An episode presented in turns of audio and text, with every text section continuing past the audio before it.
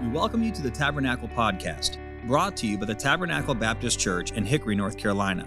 If you'd like to learn more about Tabernacle, you can visit our website, tabernaclebaptistchurch.com. You can find other sermons like this one on Apple Podcast, YouTube, and Sermon Audio. It is our prayer that God has used this message to be an encouragement to your heart. I want to ask if you would to go with me to the book of 2 Samuel, chapter number 16. Uh, 2 Samuel, chapter number 16, and with our missions emphasis month and some of the other things that uh, uh, we have uh, sort of been detoured from our study of the life of David. And so uh, we return to it this morning, 2 Samuel, chapter number 16 just to help us all catch up. Uh, David is on the run in 2 Samuel 15, 16, 17. Uh, his son Absalom has led a rebellion against him. As the Lord had, through the message, or had given Nathan a message, and the Lord had spoken through that message to tell David that within his own house a sword would arise. And the sword has arisen in uh, many different forms. Uh, Amnon is dead, and now Absalom has rebelled. All, of course, as a consequence of David's sin with Bathsheba. And so we come to 2 Samuel chapter number 16, and we find that David is uh, on the run. He has fled Jerusalem and on his way, uh, running from the presence of Absalom. Absalom is building a coalition uh, who will help him, in least in his mind, it is his goal uh, to pursue his father and uh, to put an end to him and to his kingdom.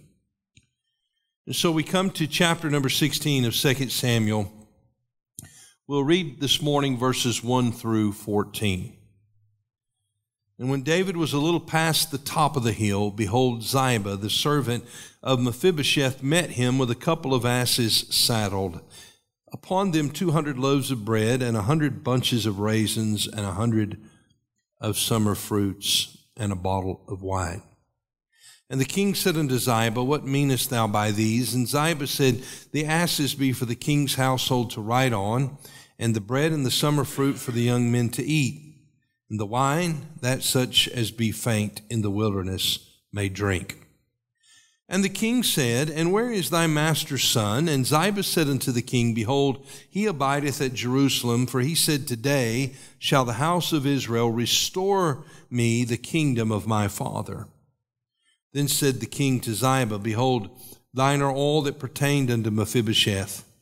And Ziba said, I humbly beseech thee that I may find grace in thy sight, my lord, O king. And when King David came to Bahurim, behold, thence came out a man of the family of the house of Saul, whose name was Shimei, the son of Gera. And he came forth and cursed still as he came. And he cast stones at David and at all the servants of King David and at all the people. And all the mighty men were on his right hand and on his left. And thus said Shimei when he cursed, Come out, come out, thou bloody man, and thou man of Belial. The Lord hath returned upon thee all the blood of the house of Saul, in whose stead thou hast reigned. And the Lord hath delivered the kingdom into the hand of Absalom thy son. And behold, thou art taken in thy mischief, because thou art a bloody man. Then said Abishai, the son of Zeruiah, unto the king, Why should this dead dog curse my lord the king? Let me go over, I pray thee, and take off his head. And the king said, What have I to do with you, ye sons of Zeruiah? So let him curse. Because the Lord hath said unto him, Curse David. Who shall then say, Wherefore hast thou done so? And David said to Abishai and to all his servants, Behold, my son, which came forth of my bowels, seeketh my life. How much more now may this Benjamite do it? Let him alone, and let him curse, for the Lord hath bidden him. It may be that the Lord will look on mine affliction, and that the Lord will requite me good for his cursing this day. And as David and his men went by the way, Shimei went along on the hillside over against him, and cursed as he went, and threw stones at him, and cast dust. And the king and all the people that were with him came weary and refreshed themselves there. Let's pray together. Our Father, we thank you for your word, and we pray that you would speak to us through it. May thy Holy Spirit enable us to receive your truth. And I pray that you would enable me, dear Holy Spirit, to preach your word and be faithful to proclaim it as you intend. We ask in Jesus' name. Amen. We notice a phrase in verse number 14 as the king and his men traveled that day. The Bible says in verse 14 that the king and all the people that were with him came weary and refreshed themselves there. I want to speak to you on the subject this morning weary and refreshed. Weary and refreshed. Uh, one of the particular challenges that come uh, to me as a pastor as we uh, go through a passage of Scripture consecutively and preach expositionally is to determine what the message is in the passage. What is it that God has to say to us through this passage, and how can it minister to the needs of the people of the Lord? That is a task that I am happy to take on, although it is sometimes challenging. Uh, in fact, oftentimes it is challenging, especially when you deal with narrative passages that are moving so quickly. And in chapter uh, 15, 16, and 17, we are introduced to a number of people as David is on the run. People are coming and going, and they have different motives, and, and some of them are with David, and some of them are not with David. And so, what is it that God is teaching us? Well, that is the challenge in this passage. I believe, though, that the Lord by His Spirit has led me to this thought weary and refreshed. Because we find the king and we find the people who are with the king weary. And we live in a world that oftentimes wears us down, don't we? In fact, there are weary people all around us. Weary with the burdens of their lives, weary with the difficulties that they face, uh, weary with the relationships and the issues that come along with many of those relationships. Uh, weary with the sin of this world and weary with the deception of this world. Uh, weary with the violence and the crime and all that we see going on. Uh, weary with political campaigns and weary with all the things that accompany that. We get weary. And how is it that we, in the midst of a weary world, find refreshment? Well, I think David and his servants help us with that lesson this morning. We need to understand that David is a historic figure and his life is significant and meaningful. But he's also a prophetic figure because his life foreshadows the coming son that would follow in his lineage and reign upon his throne, the Lord Jesus Christ. David is not a perfect type of the Lord Jesus because David is on the run in this particular passage because of the consequences of his sin. Because of the consequences of his sin, he is ascending the Mount of Olives. And because of the consequences of our sin, the Lord Jesus ascended the Mount of Olives where he prayed in the Garden of Gethsemane, Not my will, but thine be done. And so while David foreshadows the Lord Jesus, we understand that he is not perfectly foreshadowing him. But we do learn many lessons about our King and what it means to follow him our King being Jesus, and how uh, the world and, and the difficulties and trials and temptations of life have a tendency to cause us to be weary. Now, it was significant for us to learn that the Lord Jesus Christ came to this earth to redeem us of our sin, and He is our faithful high priest. The writer of Hebrews describes this for us in Hebrews chapter 2. We'll look at two passages in Hebrews. I hope you'll look there with me uh, by way of introduction as we understand that the Lord Jesus, our King, also became weary.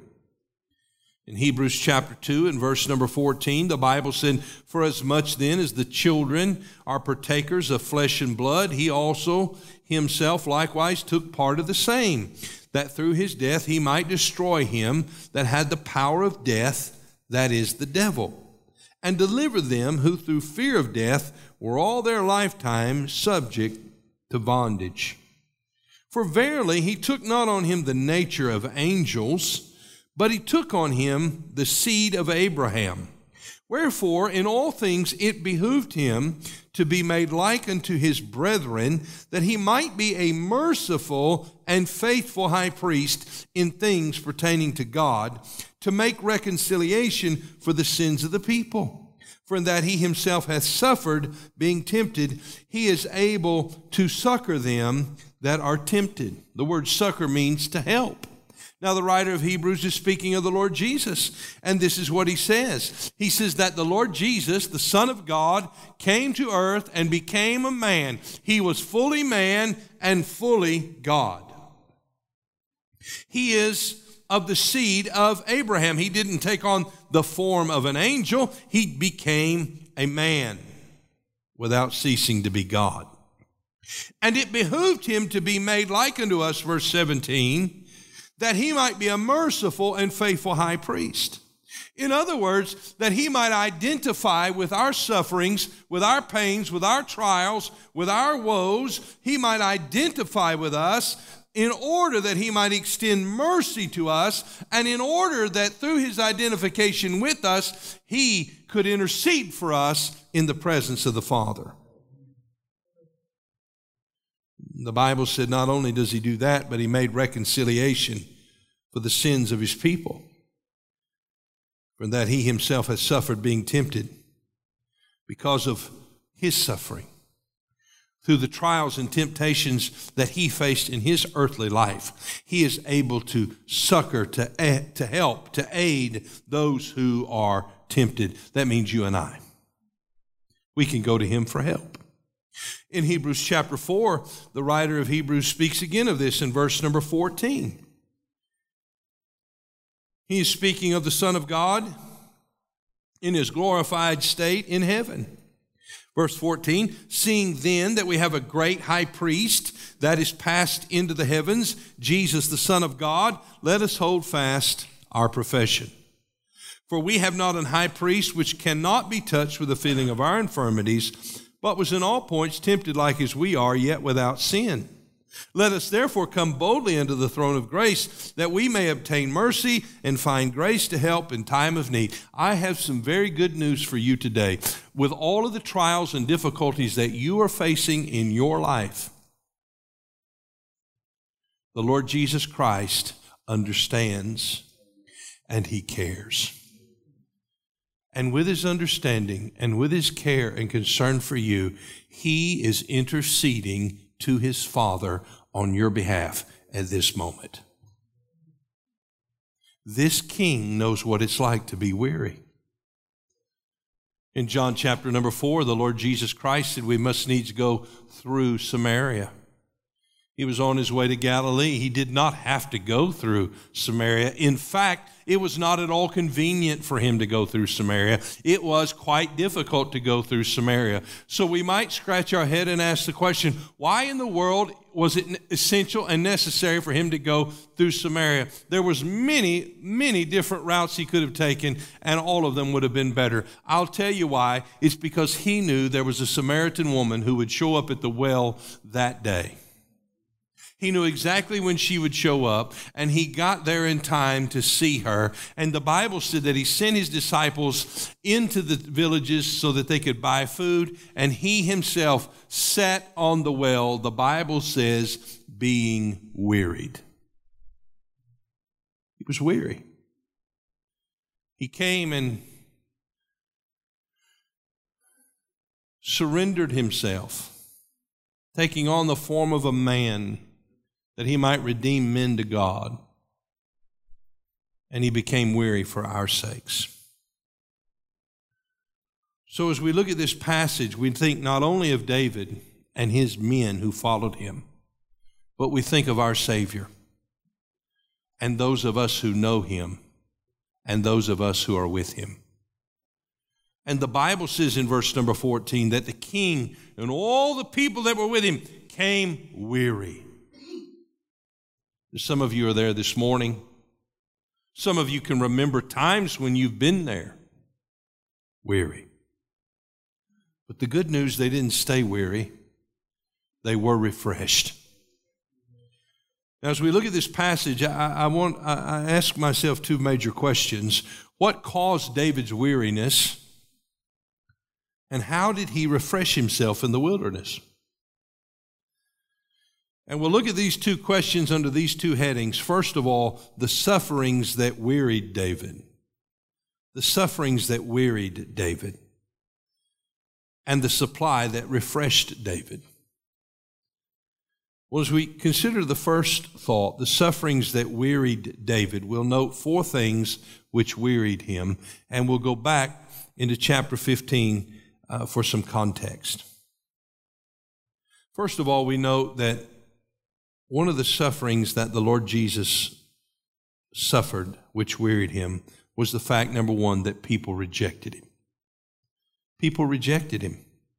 Look, if you would please, in 2 Samuel chapter 15 and verse number 12. This also, of course, is the suffering of David.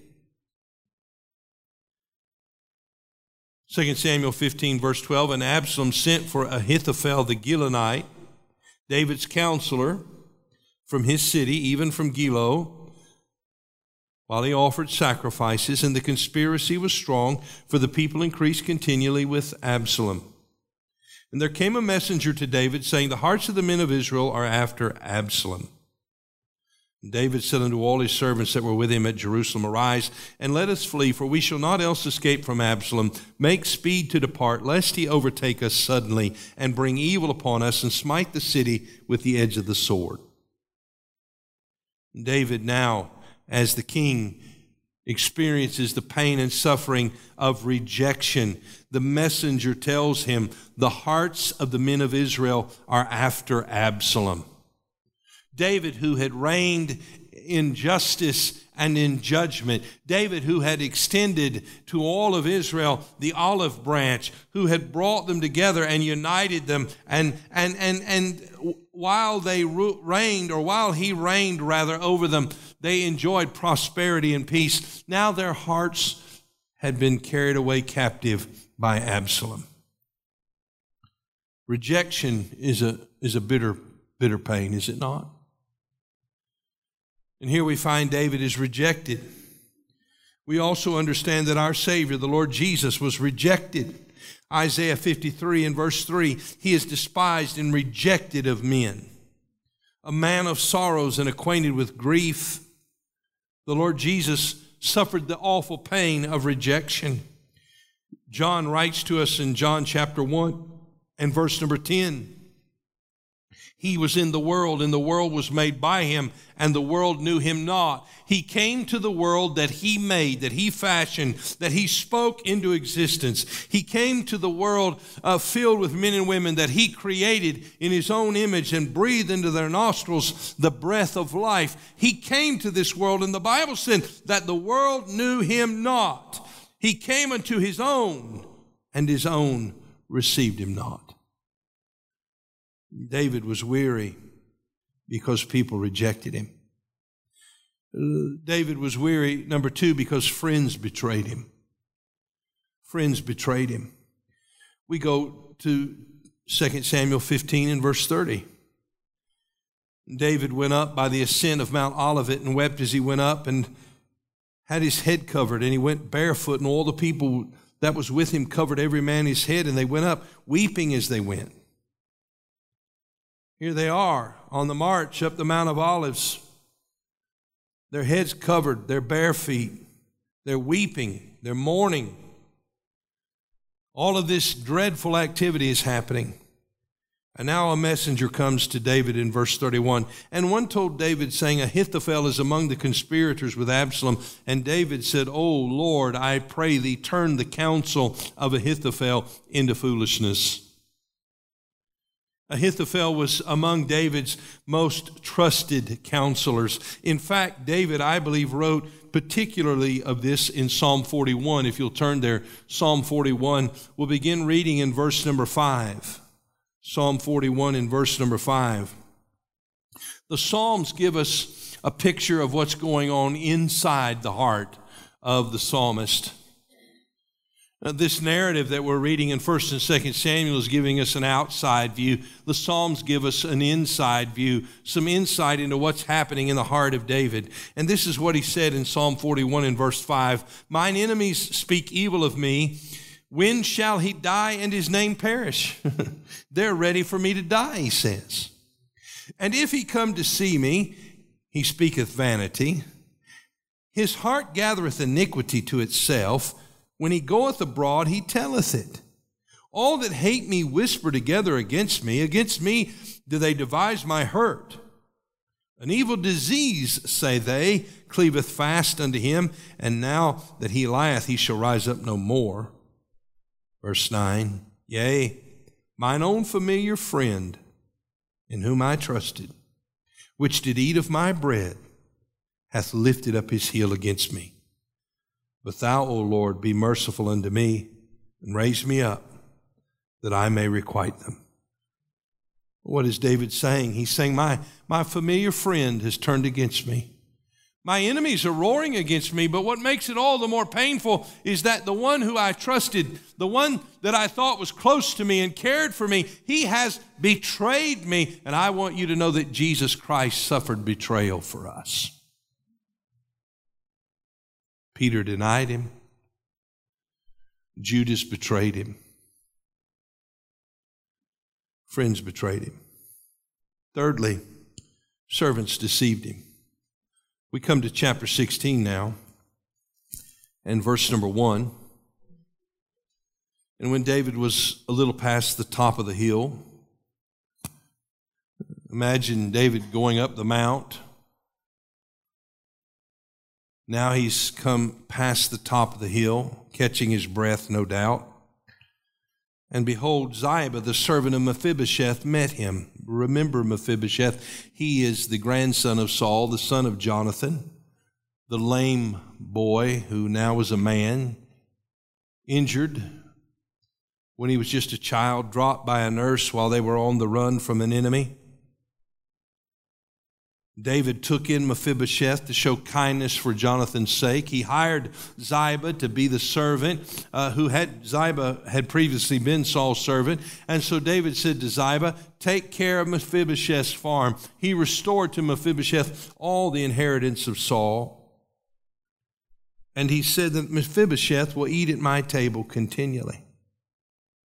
So Ziba has been his servant. And now Ziba meets David as he comes past the top of the hill. And he meets him with a couple of asses saddled, and upon them 200 loaves of bread, a 100 bunches of raisins, and a 100 of summer fruits, and a bottle of wine. The king said unto Ziba, What meanest thou by these?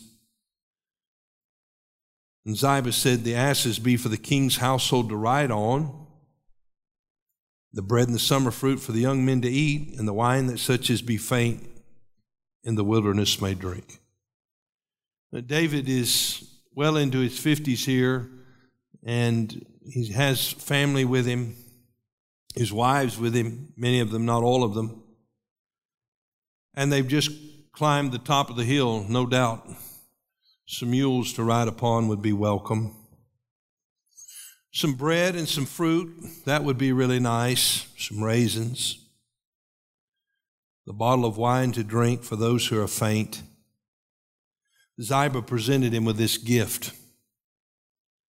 But then Ziba exhibited his guile. Look in verse 3. And the king said, Where is thy master's son? You see, the king, he knew who Ziba was. He was the servant of Mephibosheth. But here he is with this truckload of stuff carried by mules, not by trucks. And he said, What, what is this for? And where is Mephibosheth? And Ziba said unto the king, Behold, he abideth at Jerusalem. For he said, Today shall the house of Israel restore me the kingdom of my father. So what has he done? He has impugned the character of Mephibosheth. You know, King, the fellow that you've been really good to? Well, he's celebrating the fact that you're on the run. In fact, he stayed at home because he is preparing to be made king. He thinks you're finally getting what you deserve and that he is going to get what he deserves and that he is going to be reinstalled as the king of Israel. Now, we know this isn't true because we have the benefit of reading ahead. Because when David returns, Mephibosheth comes to greet him. And Mephibosheth is in a uh, a condition of that he has not groomed himself and taken care of himself. And he says, I haven't shaved since the day you left. I haven't groomed myself since the day you've left. I've been in mourning, David, since you have left. It is only at that point that David understands what has actually taken place. What has Ziba done? He has lied. And why has he lied? because Ziba was a self serving servant. Imagine Ziba taking care of Mephibosheth and his household and all of his sons taking care of Mephibosheth and wondering, why in the world am I doing this and what am I getting for it? By the way, that's a temptation that befalls all of God's servants because God's servants serve the Lord and serve his people. And oftentimes, it doesn't seem like there's a great reward. And we may ask ourselves, well, why in the world are we doing this? Well, Ziba asked that question. So he decided it was time for him to get a paycheck. It was time for him to get what was coming to him. And he succumbed to that temptation that is common to all of the Lord's servants. To cease serving the Savior and start serving self. Well, then Ziba accomplished his goal. Look at verse 4. Then said the king to Ziba, Behold, thine are all that pertained unto Mephibosheth. In other words, everything that belonged to him now belongs to you. David said, I'm done with that guy.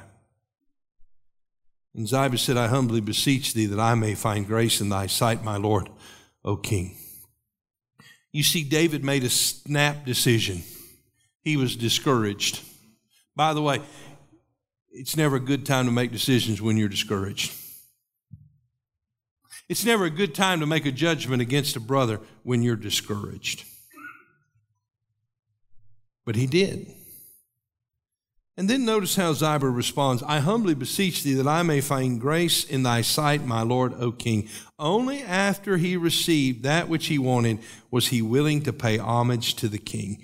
There are a lot of people like that. They want to cut deals with God, they're insincere servants. And God doesn't cut deals with us. Well, let me give you a fourth thing that wearied David. Not only as we see here, people rejected him, friends betrayed him, servants deceived him, but we see critics cursed him. Look in verse 5 of chapter 16. And when King David came to Bahurim, behold, thence came out a man of the family of the house of Saul, whose name was Shimei, the son of Gera. He came forth and cursed still as he came. And he cast stones at David, and all the servants of King David, and all the people, and all the mighty men were on his right hand and on his left. And thus said Shimei when he cursed, Come out, come out, thou bloody man, and thou man of Belial. The Lord hath returned upon thee all the blood of the house of Saul, in whose stead thou hast reigned. And the Lord hath delivered the kingdom into the hand of Absalom thy son. And behold, thou art taken in thy mischief, because thou art a bloody man. Well, here's somebody who is a part of the family of Saul. And he doesn't like it that David is the king and Saul is no longer the king. And so he comes up along the hillside and he sees David and the people as they're running from Absalom, weeping, weighted down, discouraged. And what does he do? He begins to curse them. He begins to curse David and call him a bloody man. What is he saying? He is saying that David is responsible for the death of Saul. He is saying that David was guilty of conspiring against the house of Saul and that David has now taken the throne only because of his crimes against Saul. And Shimei is dead wrong. He's dead wrong. And those of us who've had the benefit of being involved in this study and reading 1 Samuel and 2 Samuel have seen the character of David and how God protected him. In fact, when David was prepared to go with the Philistines into battle, the lords of the Philistines sent him away. I want you to know that was the sovereign act of God to separate David from the battle that day so that no charge could be made against uh, David, rather, that, that he would uh, be involved in the death of Saul. But no matter what the facts were, Shimei had his mind made up because he was a bitter man. And he falsely accused David of a crime that David did not commit. So in verse 9, then said Abishai, the son of Zeruiah, unto the king, Why should this dead dog curse my lord the king? Let me go over, I pray thee, and take off his head. I got my sword. Let me just finish this. And the king said, What have I to do with you, ye sons of Zeruiah? So let him curse.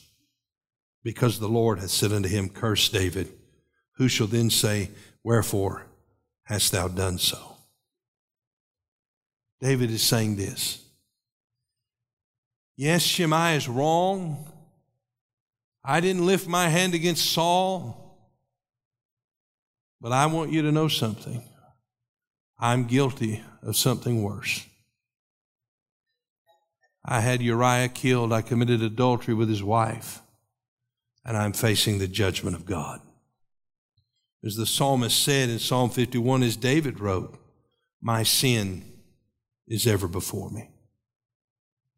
So, what wearied David and what wearied the people that were with him? The fact that people rejected him, the fact that friends betrayed him, the fact that servants deceived him, and the fact that critics cursed him. And by the way, all of you can identify with those four things because those things have happened to you. Well, that's the question of how he became weary. But then we note how he was refreshed. How he was refreshed. And so, secondly, I want you to write this down, if you would please the supply that refreshed him. We've seen the suffering that wearied him. But now we see the supply that refreshed him. Look, if you would, again in verse 13. And as David and his men went by the way, Shimei went along on the hillside over against him and cursed as he went and threw stones at him and cast dust. I mean, this Shimei, he didn't quit, did he? He didn't give up. And the king and all the people that were with him came weary and refreshed themselves there. Now, I want you to note four ways quickly that he was refreshed. First of all, the king and the people were refreshed in the company of friends and faithful servants. Let me say that again. The king and the people were refreshed in the company of friends and faithful servants. Go back with me, if you would, to 2 Samuel 15. And the king's servants, in verse 15, and the king's servants said unto the king, Behold, thy servants are ready to do whatsoever my lord the king shall appoint. David on the run is greeted by his servants, and his servants say, We're ready to do whatever you want, king. We're with you. Verse 18 And all his servants passed on beside him, and all the Cherethites, and all the Pelethites, and all the Gittites, 600 men which came from Gath, passed on before the king. And the leader of the Gittites was a man named Ittai, and this is what he said to the king in verse 21 As the Lord liveth, and as my Lord the king liveth, surely in what place my Lord the king shall be, whether in death or life, even there also will thy servant be. What strengthening words for a man who's been betrayed, a man who's been rejected that he can come into the company of friends and faithful servants. Let me say that this morning, if you know the Lord Jesus Christ, you have come into the company of friends and faithful servants. We need one another. That's why the writer of Hebrews said this Let us consider one another to provoke unto love and to good works. We are the family of God and we encourage one another, and being together is a refreshing experience for all of us king and the people were refreshed in the company of friends and faithful servants. Number two, the king and the people were refreshed in prayer. In verse 31 of chapter 15, and one told uh, David, saying, Ahithophel is among the conspirators with Absalom. What a pain this was. What a blow this was to David. But notice his response. And David said, O Lord, I pray thee, turn the counsel of Ahithophel into foolishness. Do you know what David did? He went to the Lord in prayer and he was refreshed. Do you know what Jesus did oftentimes when he was wearied? He went apart from the presence of the people into the presence of the Father and he spent time in prayer.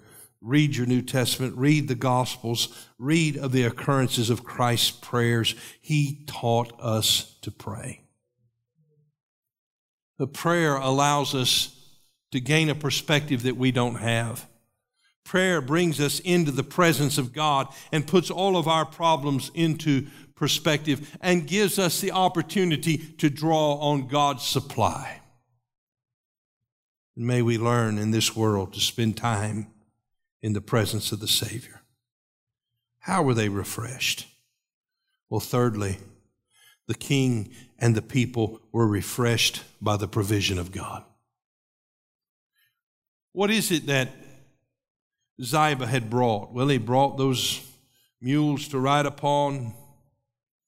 He had brought the food, the bread, the, fr- the fruit, the bottle of wine to refresh them. And it was there for them. You say, well, Ziba was lying. He was a self serving servant. And that's true. But nonetheless, those provisions were there for their good. So enjoy them. And they did. You know, in the midst of all of the things that we deal with in this world, with betrayal and deceit and with the cursings of humanity, the trials and temptations, the, the people that come into our lives and just seem to be a nemesis that afflict us on a daily basis. God also uses those people to bring things into our lives which are for our good and bless us. So let's learn what we can and glean what we can from them. The king and the people were refreshed by the provision of God. Joseph said, Ye meant it unto evil. That's what he told his brothers. You sold me into slavery. You meant it unto evil. But God meant it unto good. Can you see beyond the people who've done you wrong and see that God overruled them? In fact, God used them, strangely enough for your good. Well, how did they get refreshed? Well, here's the fourth thing the king and the people were refreshed by the providence of God. And this really goes along with my last statement to you how that Joseph was able to see beyond the people who wronged him and see the God who sovereignly guided him. Look in chapter 16 and verse 10. Oh, Abishai, he was ready. I mean, he had his sword. He said, I, Look, we're not going to listen to any more of this king. I'm going to go take that guy's head off. And everybody would have said, Thank you. No more, no more Shimei. And we like to get rid of the Shemaites, wouldn't we? We really would. But David said, What have I to do with you, you sons of Zeruiah? So let him curse, because the Lord had said unto him, Curse David. Who shall then say, Wherefore hast thou done so? And David said to Abishai and to all his servants, Behold, my son, which came forth of my bowels, seeketh my life. How much more may this Benjamite do it? Let him alone and let him curse, for the Lord hath bidden him. Well, we've already established the fact that David was innocent of what Shimei had charged him with. But David here is aware of his own guilt the guilt of the sin of adultery and murder and deception, abuse of power, cover up. He's guilty. And he says, Let him curse, for the Lord hath bidden him. And then he says this in verse 12 It may be that the Lord will look on mine affliction, and that the Lord will requite me good for his cursing this day. David said, You know what? Put your sword up. Let him, let him go on. Let him say what he wants to say.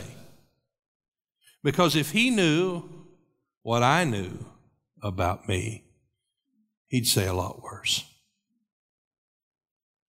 And you know what? It may be that the Lord will just hear this and say, That's enough. And he'll extend mercy to me. And the Lord saw that. And he said, that's good. That's good. You see, when we submit these difficulties and trials to the hand of God, we can rest in His providence and we'll be refreshed. Ours is a weary world, but I'm grateful to God that we can find refreshment in it. And maybe today you've come weary and you need refreshment. We'll come to Jesus. In just a moment, we'll stand and sing. And as we sing, we invite you to come and find in the altar a place of prayer. Maybe you need to come and say, you know, I, I've got some problems. I, I've become a little bit like Ziba, self serving. Or maybe you want to come and say, you know, I've been ashamed, like Peter, to, to claim Jesus, and I've just kind of been silent when I, I should speak up. And I realize that my actions weary Jesus. And maybe you need to come and get forgiveness for that. Maybe you're suffering from these same things that David suffered from, that Christ suffered from, and you need to give those things to God and find refreshment well, I invite you to come and do that. Or maybe you're here this morning and you've never put your faith and trust in Jesus. And today you realize that He died for you, that you need to be saved. I want you to know that He's willing to save you. He said, For whosoever will come to me, I will in no wise cast out. What a precious promise that is. Thank you for listening. We pray that God has used His Word to speak to you today. If you'd like to learn more about Tabernacle, you can visit us online at tabernaclebaptistchurch.com. There, you'll find additional information about our church, opportunities to partner with us financially, as well as other resources that we hope can be a help to you. May God bless you, and thank you once again for listening.